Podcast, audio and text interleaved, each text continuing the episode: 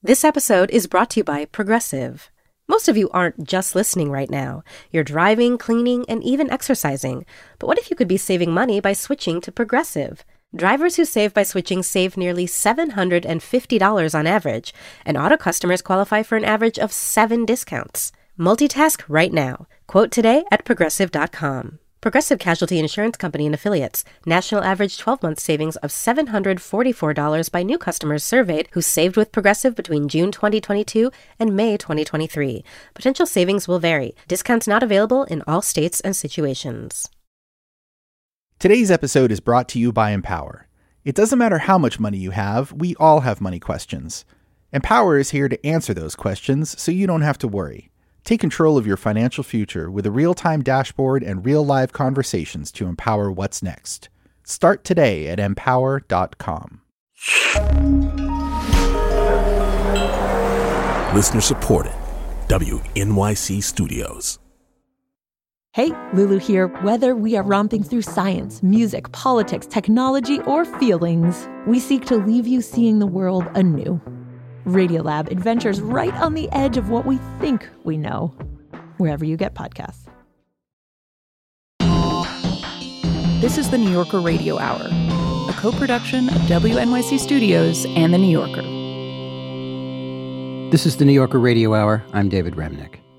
After six acclaimed seasons, The Good Fight is finally coming to an end. The finale aired this month.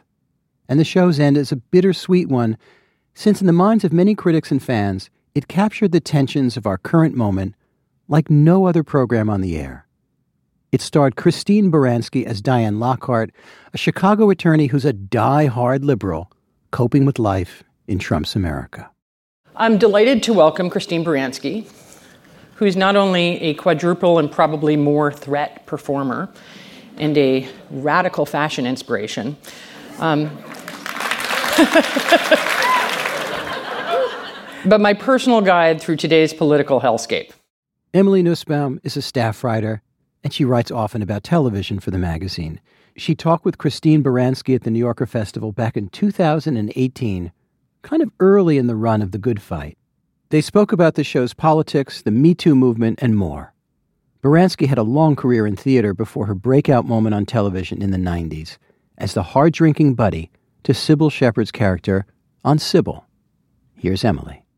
Christine is a 15 time Emmy Award nominee. She's won two Tonys for The Real Thing and Rumors. And she has a house in Connecticut where she gets to go skinny dipping at night. so basically, she's living the life. Welcome, Christine Baranski. Thank you.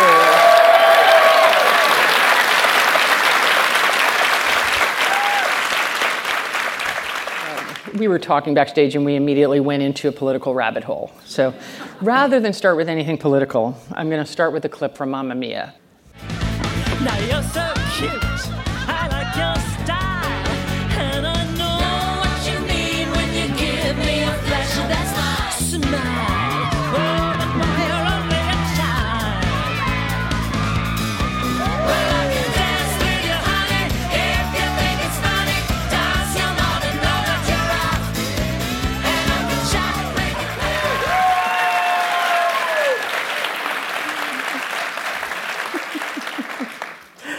Um, maybe we should all just sit around singing ABBA songs. You know, This is the first Mamma Mia, of course. The second one Right. just appeared this summer, which I thought was a public service Mm-hmm. because it. I mean, you go, you, you go from thinking, God, this is really kind of silly, and oh God. Um, and then I realized the world really needs a couple of hours to still believe life is joyous and people get along and there's sensuality and a belief in love. And there's a, just a goofy innocence about the movie that's really, as I said, it's, um, it performs a function now. So I'm going to show another clip, and we're going to jump right to the good fight. Um, and this trip is called Trump derangement syndrome. This is deranged. This is the Trump derangement syndrome. You're just as bad as you're accusing him of being. No, I'm just done with being the adult in the room. I am done with being the compliant and the sensible one. Standing stoically by while the other side picks my pockets. While the other side gerrymanders Democrats out of existence. A three million person majority, and we lost the presidency. A Congress that keeps a Supreme Court justice from being seated because he was chosen by a Democratic president. That's not what happened. That is exactly what happened, Julius. Okay, then, take to the streets. Man the barricades. Because if that's what you really think, you've given up on the law. You, you've gone well beyond any. Actually, you don't know. I have a Smith & Wesson 64 in my desk, and I'm this close to taking to the streets.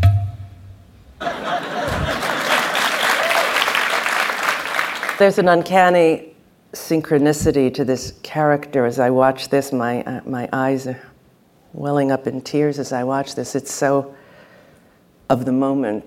It's just brilliantly written, but it, it really puts intelligent, liberal minded people who believe in the liberal democratic tradition in society and in their country, puts them in a workplace and lets them bump into each other and mix ideas and make intellectual arguments that are complex and not strident, but that this woman, this, this Diane character, for having fought the good fight all her life, being a woman who probably followed Hillary into, you know, through Wellesley and championed her and had to, you know, knock on the glass ceiling many times and finds herself at this present moment living in a country where we're, we're backsliding in terms of women's rights. Uh, it's it's a, a marvelous role to play, and it's a marvelous show to be on because the writers just kind of take us into the belly of the beast and let us live in that world. And The Good Fight was supposed to be a show about Hillary being president. Instead, it was a show about Trump being president, which obviously transformed the show. We shot that pilot the days before and the days after the election. And then, of course, we had to rewrite the, the pilot because the presumption was Diane was going to retire because there are no more glass ceilings to break, and she got a, she gets the house in the south of France, and then she loses her money. But uh, there was a speech at the very beginning where she's talking about, you know, there are no more glass ceilings to break, and it was written as a line, thinking that Hillary Clinton would, was going to be the president, and so that line was taken out, and we had to rewrite the. Um, the episode. So now it seems like Diane got that house in the south of France because she didn't want to live in the United States. Every element of it just changes context. This, is a, this seems like a good lead into a clip from Cybill. Um, so let, let's go to a clip from Cybill. Champagne for everyone at that table. Champagne at lunch? Oh, we haven't had that since yesterday. Cybill, I have fabulous news. My prodigal son is returning. Justin is coming home for Thanksgiving. That's wonderful. I knew he'd come back. It's been three years, Cybill, without a word. You remember the night he left? I had just come back from that Save Our Furs benefit. He told me he hated my entire pampered, materialistic existence. Then he asked for $2,000 and left for Peru. Maybe being away three years changed his mind, or maybe the money ran out. Cybill, I don't want to celebrate another 40th birthday without him. I want to prove to him that I'm not something he has to run away from. And I'm going to start by showing him the best old fashioned Thanksgiving we've ever had. Well, except for that one in Aruba with Ivana Trump and Richard Simmons. I've got an idea. Why don't you bring Justin to my house? Everyone's in town. So I'm going to make a good old fashioned Memphis Thanksgiving. I'm going to use all four Southern food groups sugar, salt, grease, and alcohol. It sounds tempting, but I can't. Oh, come on. The whole family's going to be there, and you're part of my family. Did I mention there'll be alcohol? I'd love to, darling, but I want Justin all to myself this weekend. I'm even going to cook all his favorite health foods. Oh, one question. Is it still correct to call it brown rice, or is it rice of color?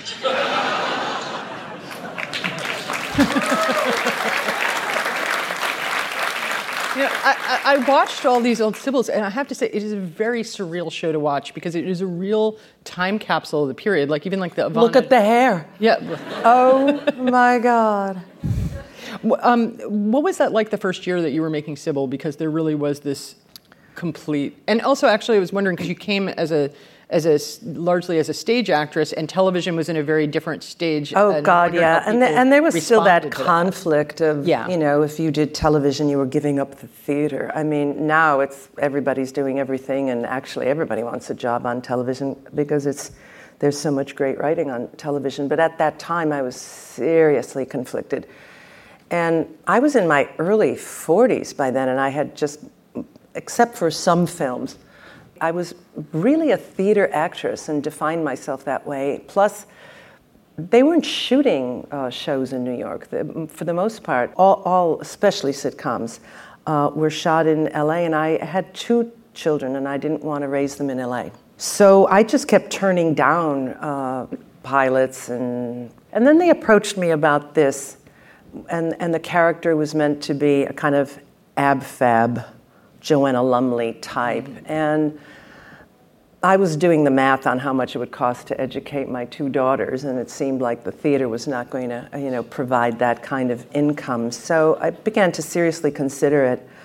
But it was a really tortured uh, decision, and my manager, who's here today, she'll tell you. I mean, I, she really had to talk me into it. And, and the night before I left, I almost called her in the middle of the night to say, I just, I just don't think I can do it. It's too big a step, and I'm going to. I decided not to move the children to LA, but that we would try my commuting back and forth. So, but it was a huge, for some reason, a huge psychological jump for me to, to go to Hollywood and to do a sitcom. That said, if ever there was a sitcom that was right for me to do at that moment in time, it was that role. And in, in that show, Chuck Lorre, uh, wrote the pilot, and uh, I did accept it on the basis of the pilot, which just I thought this character, there's you know she's just got those great, you know, whip smart one-liners, and the one line that sold me um, on the whole project was when Cybill's just out of the blue says, "You know something? You know what's amazing, Maryann?" And my response is, "They make vodka from wheat."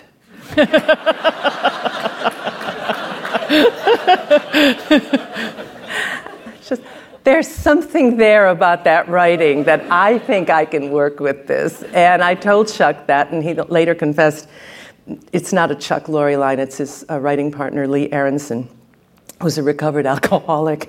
But anyway, yeah, that character, uh, within 13 episodes, I won an Emmy for that. And mm-hmm. to that I attribute, you know, I give it over to Chuck Lorre and the writing of that character. No one had seen that woman on American television. They'd seen Ab Fab. But she was the first out of the gate. Sex in the City came later and but the woman with the martini who was sort of a badass in her outfits and her attitude, that was the first of its kind and boy, it was it changed my career um, those were really hard years. I hated living alone in a hotel. I missed my kids so desperately, but um, it's it's why I'm here. It's why I'm uh, had a relationship all those years with CBS. There was a turning point in my career. And who goes to Hollywood at 42 and you know is an overnight, you know, kind of star in that way that you become a star because of television. I mean, I was a well known theater actress, but not a celebrity, not a star. No. That's Christine Baranski talking with Emily Nussbaum at the New Yorker Festival in 2018. More in a moment.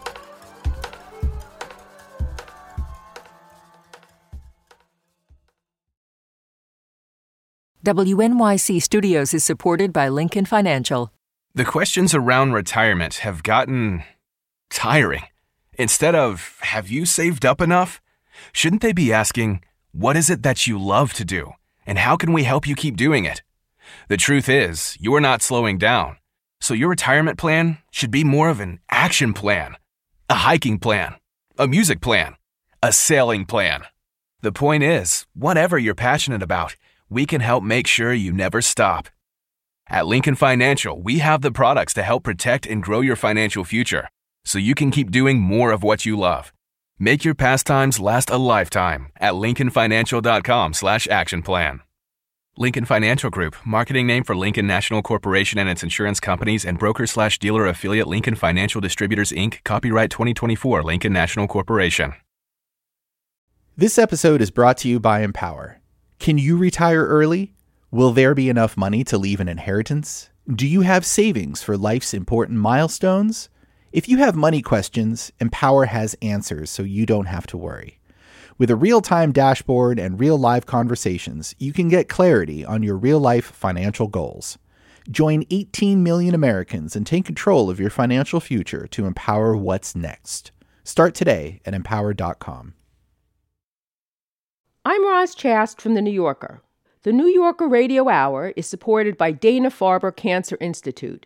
Their scientists played a substantial role in developing more than half the cancer drugs approved by the FDA in the last five years.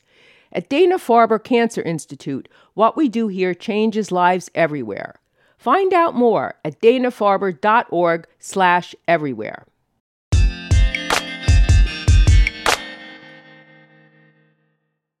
I wanted to, you talk about your long relationship with CBS. I'm wondering how people are responding to what's going on with Les Moonves. It is shocking, uh, but that's where the culture is, and it's a clarifying moment in our culture, and I think it's going to be messy before it gets better, but um, I will miss Les. Yeah. I was wondering with you and your daughters who are a lawyer and like have you had have when you've had conversations about what's going on do you find there to be a generational difference between you and your perspectives on some of these issues or is that not not so true? Only only slightly. Well, yes, I did get into one conversation with my daughter about men's behavior and how I was raised. I was raised, you know, in a Catholic background in all girls Catholic high school and it was just instilled in us as young women that men were that way, that they couldn't control themselves after a certain point. I mean, I literally was told if you, if you let a man touch you anywhere below the neck, he, he might turn into an uncontrollable wild animal, and it's your responsibility if you get pregnant. You have to control the, you have to control the narrative. And I told this to my daughter, and she said, no, no is no at any point. At any point in the evening if you, you know, no, no matter what's going on. I said, hmm, that's interesting. That's just not the way I was raised. It's, I would never go to a man's room late at night. I, I just assume that he would, he might very well behave badly. And there's, so that, there's that difference, but uh, it's how we were raised. Uh, but I, uh, I'm proud of my daughters. I think they're very savvy about their feminism, and they're not strident, but they're clear headed about it and pragmatic. And I, uh, one of my daughters did get a law degree, and she was really agonizing whether or not to go to law school. It's such a huge commitment. And I said, Look, you can rail against the world, but if you want to change things, you've got to know how the system works. And becoming a lawyer, as Diane did, you figure out how the system works however flawed it is, and then you figure out how to change it.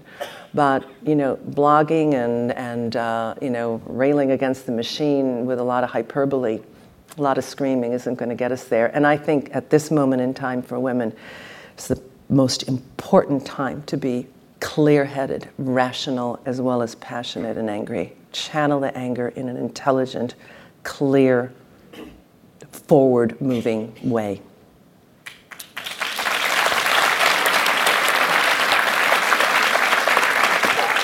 It's so hard to talk about this stuff because I always I find myself feeling all these emotional feelings and wanting to escape from it all. Um, I know you went to Oxford to study, right? During I did. My daughter, my other daughter Lily, got a graduate degree at Wolfson College at Oxford uh, in anthropology, and when I took her there to, um, you know, help her move in, I was just utterly captivated by Oxford, and I one of my deep regrets in my life is that I did not have a real college education and academic experience in that way. I went straight to Juilliard, which, although it was a prestigious acting school, was trade school. You know, I learned the craft of acting, and I'm, I'm happy I did, and that was my great passion. But I've always longed to go back to school and um, use more of my brain and my intellect. So there's a summer course called the Oxford Experience, and Next year, I'm signed up for the Duke of Wellington one a week, and then the meaning of life the following week. So I'll do two weeks next the me- year. wait, Oxford. the meaning of life just Yeah, as a subject yeah, matter? why not? Not like the Monty Python film. No, no, just the meaning of life in one week at Oxford. you should have me back next year. I'll, I'll have all the answers. know a whole situation. So this is it. Thank you so much to everybody for coming, and thank you to Christine Baranski.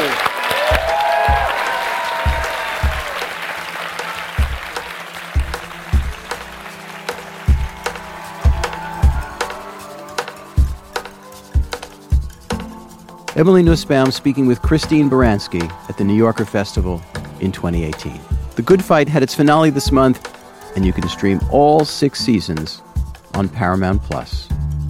I'm David Remnick. Hope you had a great holiday, and I hope you'll join us next time for the New Yorker Radio Hour.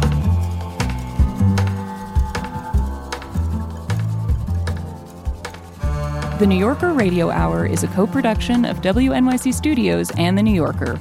Our theme music was composed and performed by Merrill Garbus of Tune Yards, with additional music by Alexis Cuadrado. This episode was produced by Emily Botein, Brita Green, Kalalea, David Krasnow, Louis Mitchell, and Ngofeen Mputubwele. along with Adam Howard, Jeffrey Masters, Will Coley, Jenny Lawton, and Michael May. And we had assistance from Harrison Keithline, Meher Bhatia, Amy Pearl, and James Napoli. The New Yorker Radio Hour is supported in part by the Charina Endowment Fund.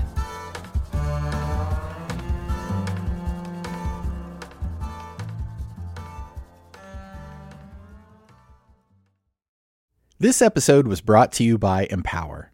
Are you ready for life's important milestones? What will your retirement look like? Do you know your net worth? Empower can help answer your money questions so you don't have to worry. With a real time dashboard and real live conversations, you can get clarity on your real life financial goals. Join 18 million Americans and take control of your financial future to empower what's next. Start today at empower.com.